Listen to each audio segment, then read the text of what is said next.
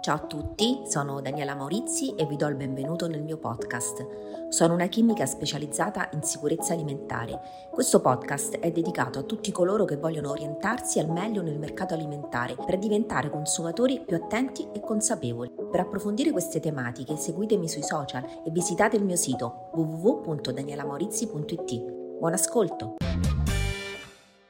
Il settore alimentare può vantare una serie di classificazioni e categorie nei quali vengono incasellati vari ingredienti con lo scopo di definire e ordinare le caratteristiche. Probabilmente vi sarà capitato di sentir parlare di alimenti di quarta gamma, senza però sapere bene di cosa stiamo parlando. Per chiarirci ogni dubbio in merito ne parliamo con la dottoressa Maurizi, esperta in sicurezza alimentare. Dottoressa Maurizi, ci dica qualcosa di più su questa classificazione. Sì, giustamente perché se c'è un alimento che si chiama, una, una, categoria di alimenti che si chiama quarta gamma, immaginiamo che ci sia pure una prima, una seconda, una terza almeno. E infatti è proprio così. Eh, gli alimenti di prima gamma sono tutti prodotti freschi o deperibili che non hanno subito nessun trattamento di conservazione e quindi la frutta, la verdura, i prodotti ittici, la carne e così via mentre la seconda gamma sono le conserve, i prodotti in scatola anche, e quindi hanno subito trattamenti, per esempio di conservazione, come la sterilizzazione, l'aliofilizzazione o la pastorizzazione. Nella terza gamma ricadono invece gli alimenti congelati e surgelati, per esempio le patatine già pelate e tagliate, pronte per essere fritte, o gli spinaci già cotti e semplicemente, eh, diciamo così, che devono essere rinvenuti in, in padella o in pentola. E, ehm, la quarta gamma proprio sono prodotti ortofrutticoli di pronto consumo, come frutta e verdure fresche, che sono state lavate, asciugate, tagliate, confezionate in vaschetto o in sacchetti di plastica in un'atmosfera controllata o modificata e sono pronte al consumo mentre la quinta gamma è un passo in più ancora, cioè oltre a essere appunto lavate, mondate, eccetera, sono anche cotte per noi, quindi cotte, quindi precotte o precucinate, non surgelate e, e quindi vengono poi conservati sotto vuoto e hanno più o meno una conservabilità di una o tre settimane, chiaramente sempre mantenendo la catena del freddo, quindi da 0 a 3 gradi centigradi.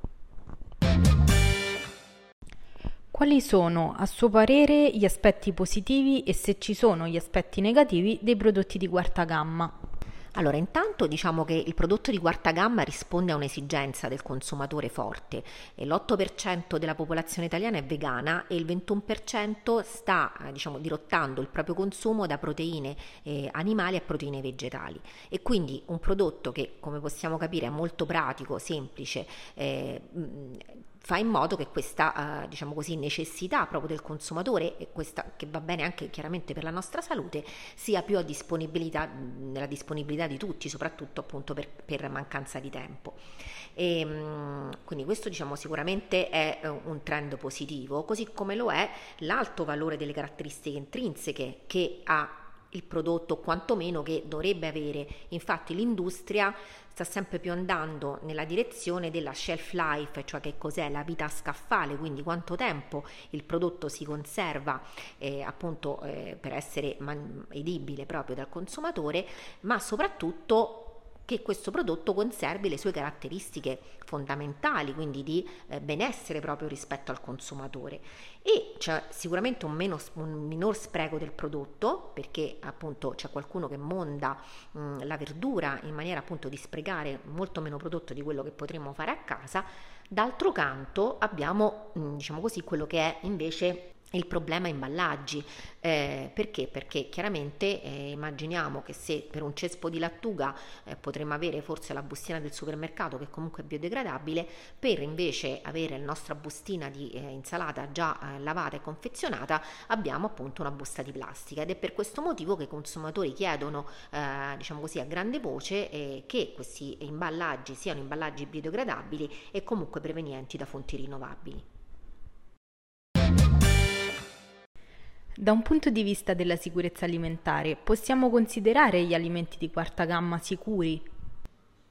Come tutti i prodotti alimentari, soprattutto se passano per la filiera industriale, anche gli alimenti di quarta gamma devono sottostare strettamente alle norme della sicurezza alimentare, sia nazionali che comunitarie, quale per esempio il regolamento 1169 del 2011, solo per citarne uno, o il 2073 del 2005 con poi tutte le sue modifiche e integrazioni. Questo che vuol dire? Vuol dire che chiaramente chi produce alimenti di quarta gamma ha un suo piano di autocontrollo ehm, attivato e un piano di di campionamento per vedere se effettivamente quello che ha scritto nel piano di autocontrollo, che registra nei moduli che sono a corredo del piano di autocontrollo, viene poi ehm, diciamo così, realizzato, è una sua conferma proprio nei valori analitici.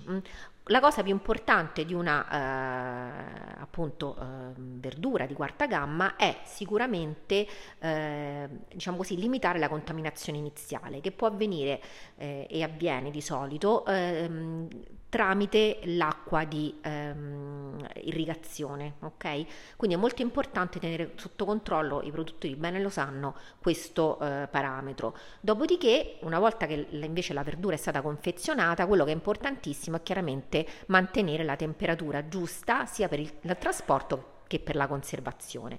Quindi, ehm, come sempre, i produttori devono osservare obbligatoriamente le norme della sicurezza alimentare ma ricordiamoci sempre che dopo l'acquisto siamo noi che dobbiamo eh, fare il nostro per eh, fare in modo appunto che le caratteristiche nutrizionali e organolettiche iniziali, nonché eh, diciamo così la, la, la flora ehm, eventualmente microbica all'interno eh, rimanga eh, in valori che siano eh, compatibili con la sicurezza alimentare e quindi con la salute del consumatore.